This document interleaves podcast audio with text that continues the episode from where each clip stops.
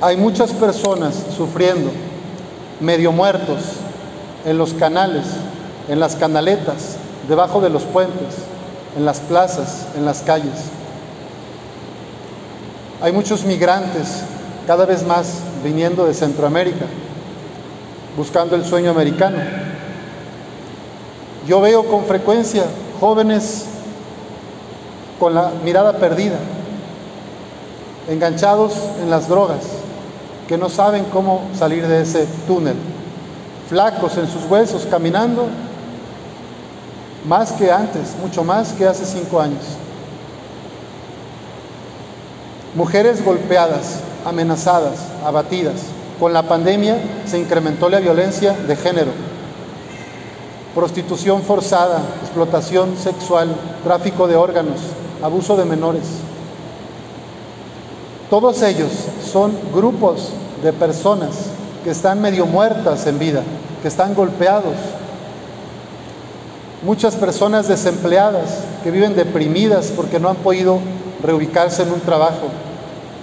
Ya decíamos, muchos enfermos sin atención oportuna.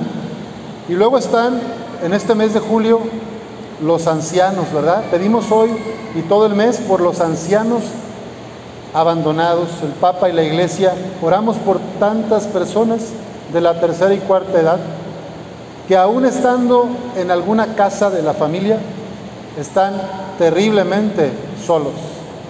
Porque no basta con que le cambie yo el pañal o le dé la comida o el medicamento a tiempo. Necesitan amor, necesitan besos, necesitan tiempo, abrazos, necesitan ser escuchados. Y muchas veces por las prisas de la vida no aprovechamos, no nos damos ese tiempo. Pero sí me lo doy yo, hablo de mí, para ver el Facebook. Tal vez no le doy tiempo a mi abuela, a mi abuelo, a mi padre, pero para el Facebook soy muy bueno, para ver qué hizo fulanita, a dónde fue fulanito. Pues el doctor de la ley que le pone la trampa a Jesús y le dice, ¿qué he de hacer para ganar la vida eterna? Jesús le da la respuesta, la misma que nos da a nosotros hoy. ¿Qué lees en la ley? ¿Qué encuentras en la Sagrada Escritura? ¿Cuál es el mandamiento? Y el doctor respondió, amarás al Señor tu Dios con todo tu corazón, con toda tu alma, con todas tus fuerzas y con todo tu ser, y a tu prójimo como a ti mismo. Jesús le dijo, has contestado bien, si haces eso vivirás. Pienso que muchos nos deslumbramos por el tener, por el ganar dinero, por el poner a otros por abajo, sentirnos más que los demás, controlar.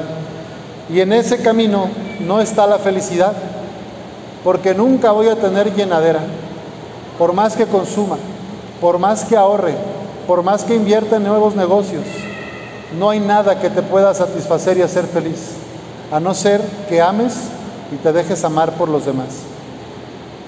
No estoy diciendo acá que no trabajes, que no te esfuerces y que no tengas sanas ambiciones.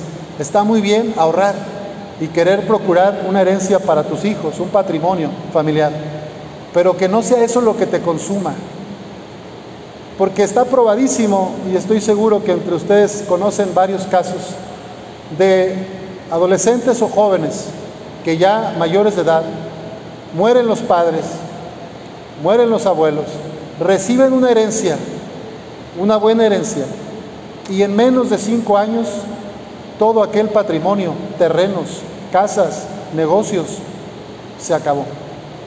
Porque crecieron pensando que merecían todo que tenían que tener todas sus órdenes.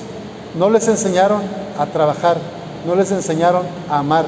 Pensaron que bastaba con darles la ropa de marca, la escuela más cara, el carro del año. Nosotros no queremos que nuestros hijos y nietos les pase eso. Entonces, la mejor herencia que le pueden dejar a sus hijos es enseñarlos a trabajar honradamente y vivir con dignidad, una familia que está cerca unos de los otros, que se aman. Y en Cristo vamos todavía más adelante.